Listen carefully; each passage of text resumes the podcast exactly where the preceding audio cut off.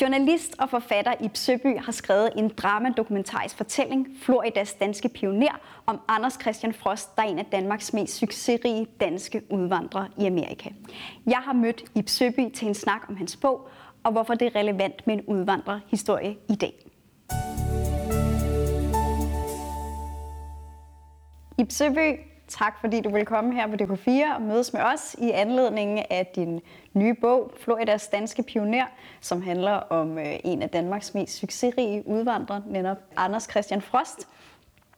Først og fremmest, vil du ikke fortælle lidt om, hvem ham her, Anders Christian Frost, han, han er, og hvorfor han forlader Danmark? Jo, det vil jeg gerne. Jeg vil også gerne sige tak, fordi jeg må få lov til at være her. Det er en stor fornøjelse. Anders Christian Frost var en ud af cirka 350.000 danskere, som udvandrede fra midten af 1800-tallet og frem til 1920'erne til det nye land, de nye muligheder. Han blev ikke berømt i sin, øh, sin samtid, ligesom for eksempel journalisten Jakob Ries, eller senere Victor Borge, eller Ole Henriksen, der bliver kremkonge i Los Angeles. Dengang øh, han udvandrede, der gjorde han det, ligesom mange andre unge danskere, fra det man i dag med et ord kalder udkants Danmark. Det var Nordjylland, det var, øh, det var Sydfyn, det var Lolland Falster. Det var fattige unge mennesker, som spinkede og sparede for at prøve at komme ud og bryde deres sociale arv. Dengang, altså hvis man var født som, som bondesøn eller skomarsøn, så kunne man ikke blive andet.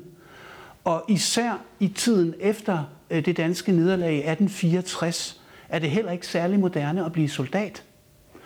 Og øh, aviserne begynder på det tidspunkt at skrive om de nye muligheders land, og derfor så Anders Christian øh, er altså en ung nordjyde, som sparer, sparer sammen og sammen med sin søster og senere sin lillebror tager det store spring.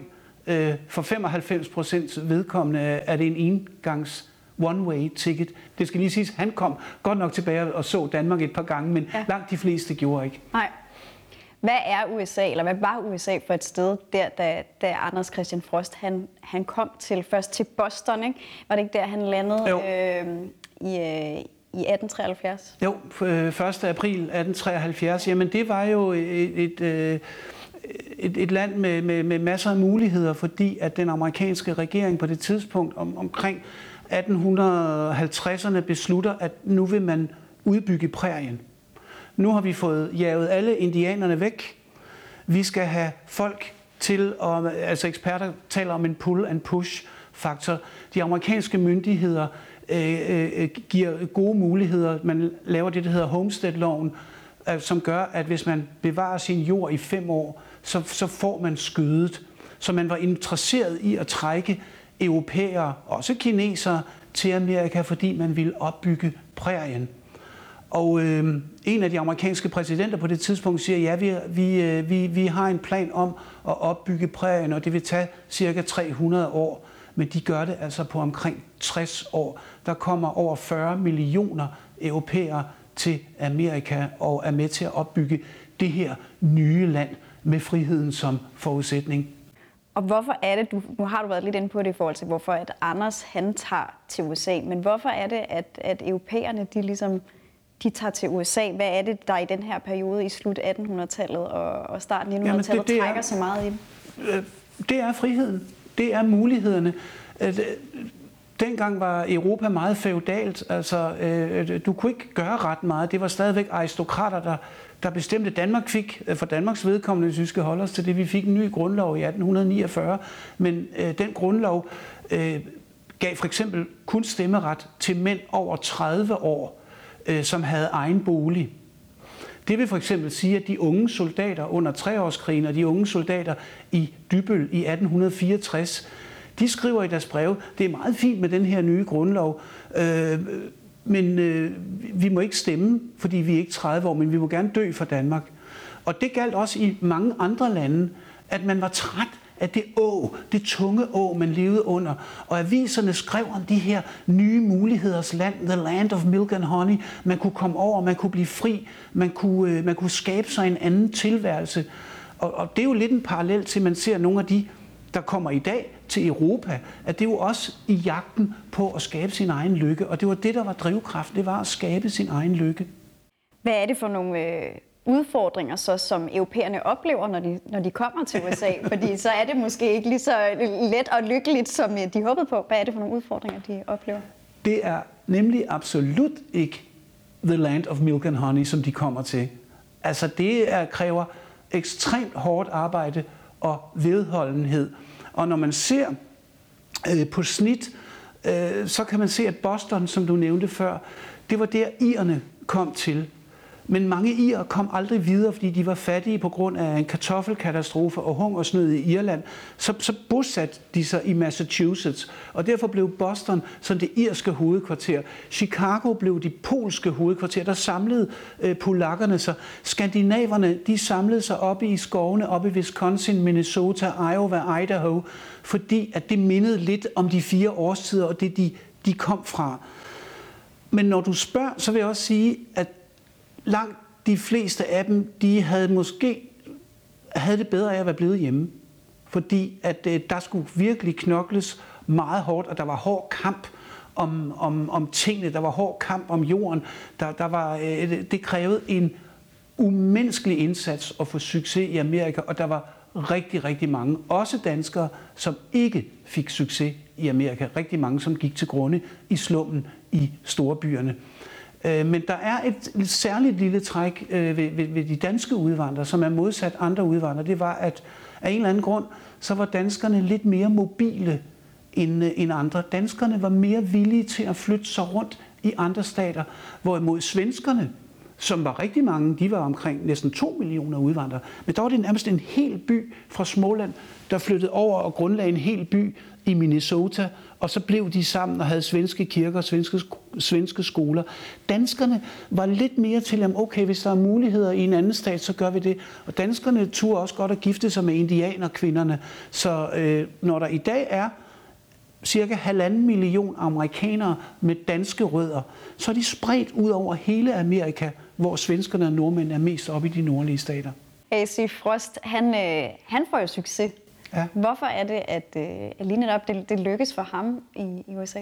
Altså, han går jo grueligt meget igennem. Altså, det er jo de mest forfærdelige ulykker, han bliver udsat for på sit livs rejse. Nu skal jeg jo ikke nævne dem her, det må folk jo øh, læse om, men, men han, han har det jo virkelig hårdt i mange år.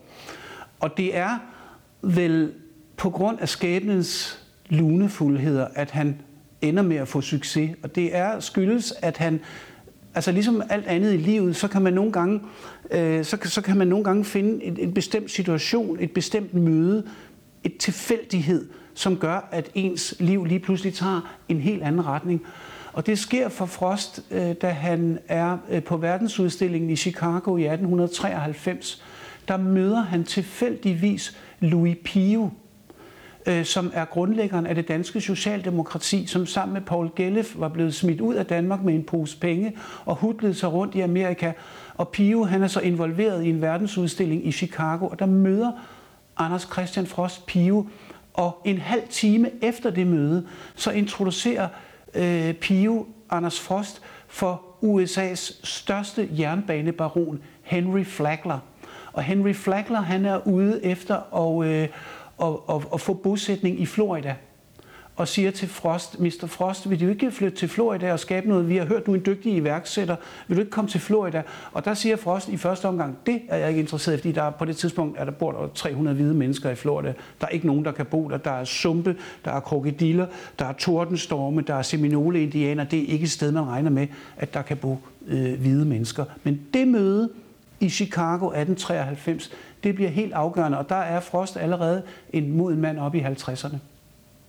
Så hans succes kommer også meget sent i livet. Han øh, grundlægger jo det her kæmpe tomatimperium ja. i Florida. Og han bosætter sig endda i, i byen, og han navngiver endda også øh, byen Dalia. Ja. Øh, hvordan er det lige, at han ender i Florida? Ja, altså efter mødet, så er han øh, på en rejse i, i Florida, hvor han sådan får bekræftet sin fordom om, at øh, det er ikke noget godt sted. Det er simpelthen for varmt, det, der er for mange sygdomme, det er for besværligt.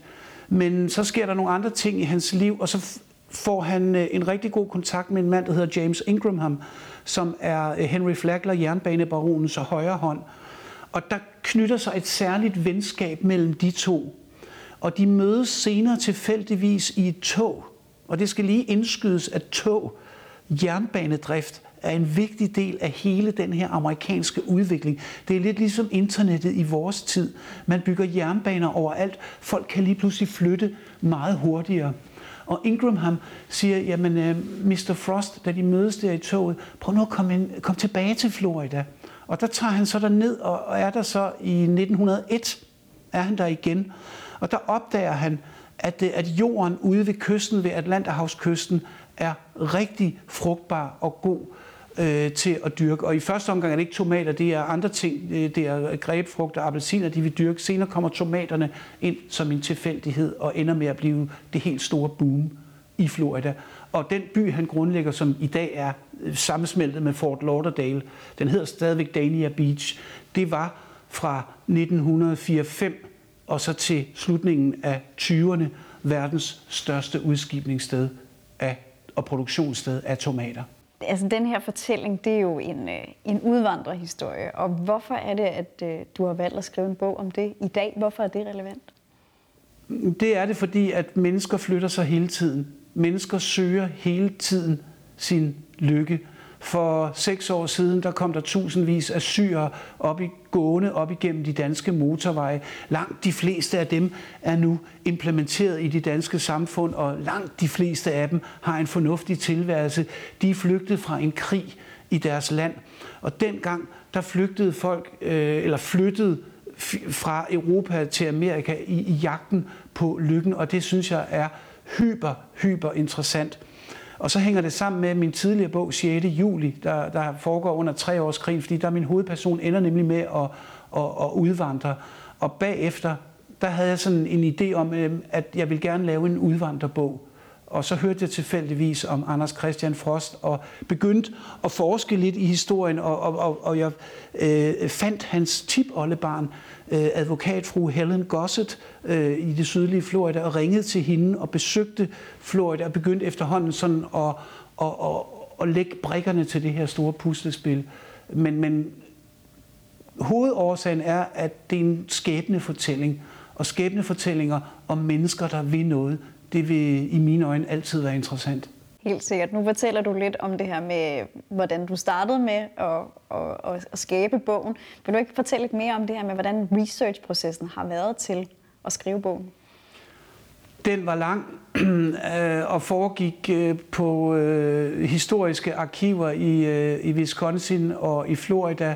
På Florida Atlantic University findes der, der findes ret meget kildemateriale, og der findes øh, masser af fotos. Men det vigtigste er, at øh, via Helen Gossett, der lykkedes det at finde en del af A.C. Frostes dagbøger og breve. Så det var ligesom at bygge et skelet op. Jeg byggede en tidslinje af hans liv, og så efterhånden kunne begynde at fylde øh, farve på de forskellige perioder. Han er jo gift flere gange, han får 10 børn, han flytter jo rundt, han er jo, øh, han er jo evig restløs i sin søgen efter efter nyt. Men øh, når det er sagt, så er der selvfølgelig, Øh, og det skriver jeg også i bogen, at der er steder i hans liv, hvor vi ikke rigtig ved. På et tidspunkt er han i, i Kalifornien sammen med James Ingram, ham, og vi ved ikke rigtig, hvad han egentlig lavede derovre. Der gik lige et halvt år. Men vi har stykket så meget sammen, som vi overhovedet har kunnet. Så det har været et, øh, et stort øh, puslespil at stykke sammen. Og det er også meget besynderligt, og jo i virkeligheden også meget rørende og, og, og, og kortlægge et menneskes liv fra fødsel til, til død.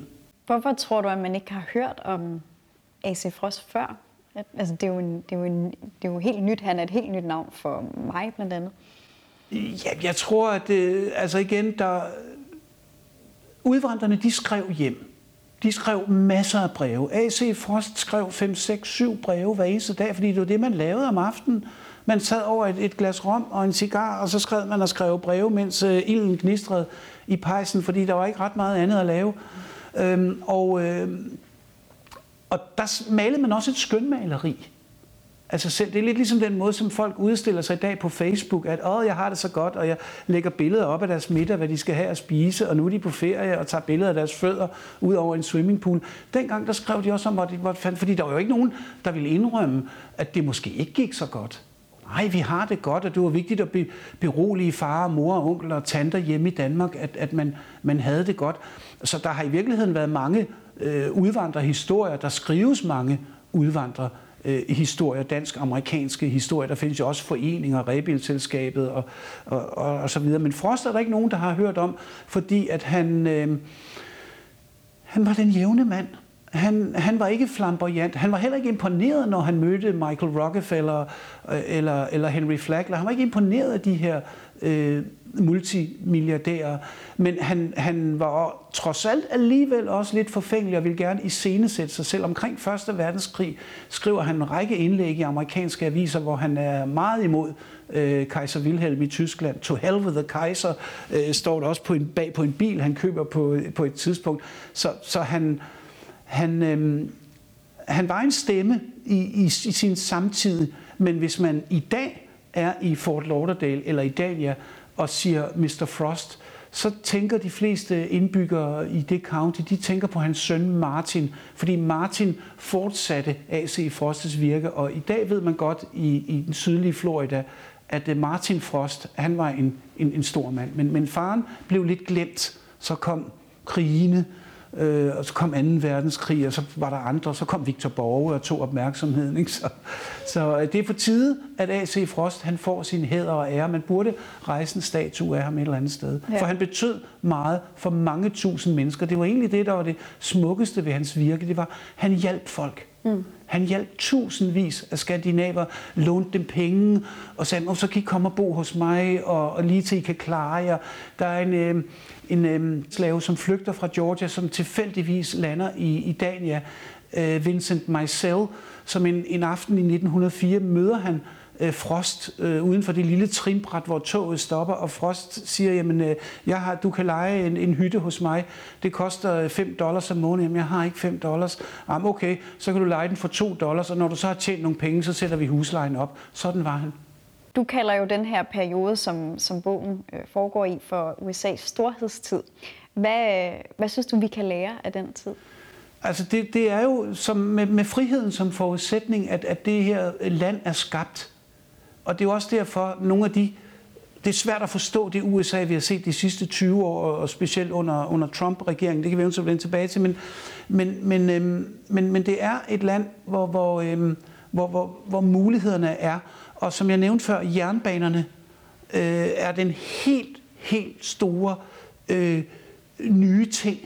Så kommer bilerne, så kommer flyvemaskinerne, så kommer køleskabene, så kommer påhængsmotoren, så kommer tandbørsten bliver opfundet, fordi soldaterne, der skal ud i Første Verdenskrig, de skal kunne rense deres tænder. Altså der bliver opfundet de mest utrolige ting i den her. Amerika bulrer helt vildt, som bedst beskrevet i, i, i George Gershwins fantastiske melodi Rhapsody uh, in Blue. Altså Amerika buller afsted, og det gør det indtil Wall Street krakket i 1929. Så sker der andre ting øh, med Amerika, og, og det Amerika, vi ser i dag, der, jeg tror, mange af de øh, tilhængere, for eksempel af Donald Trump, som han jo stadigvæk har, det er folk, der husker det her at, øh, at, at Amerika vil blive bygget på, at enhver er sin egen lykkes med. Amerikanerne, de hader at betale skat. De hader, at der er nogen, der blander sig i, om de må have våben eller ej. De vil ikke have Obamacare, en sygesikring og nogle af de sociale tiltag, som minder dem om Europa. Så den der amerikanske drøm, den lever endnu øh, fuldstændig, som, som den altid har gjort. Du er lidt inde på det her, men altså, er, der, er der nogle sådan, øh, særligt i øjenfaldende paralleller, som du synes, man kan drage fra øh, USA's storhedstid og så til, øh, til det USA, vi, vi kender i dag? Er der nogle paralleller?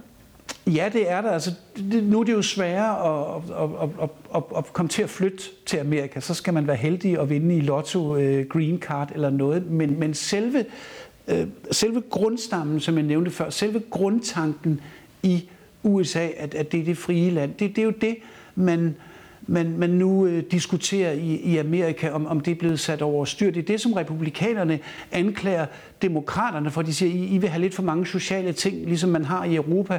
Det er vi ikke interesseret i. I skal ikke pille ved vores frihed. Så, så de paralleller, de er der endnu. Og så vil jeg sige, at jeg har lige læst øh, øh, Barack Obamas øh, bog, den første del af bogen. Og, og øh, Barack Obama, han, han taler også om, at Amerika i efterkrigstiden stadigvæk har en form for anstændighed på trods af Vietnamkrig, på trods af, af, af racisme og, og mange andre ting, så, så kan republikanere og demokrater godt øh, tale sammen.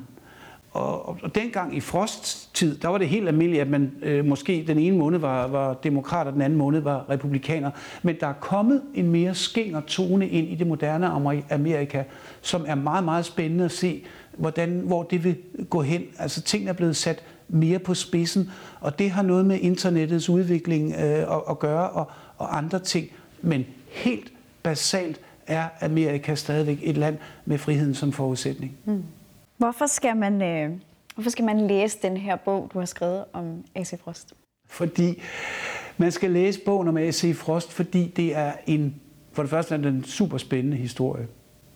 Det kan jeg jo sagtens tillade mig at sige. Men han går så mange besværligheder igennem. Altså det er næsten H.C. Andersensk, alt det han bliver, eller hvis man skulle blive i, i bibelsk forstand, jobsk, øh, Sisyfos-myten, alle de forhindringer, øh, han er udsat for, inden han endelig finder øh, øh, lykken. Og, og han holder jo aldrig op.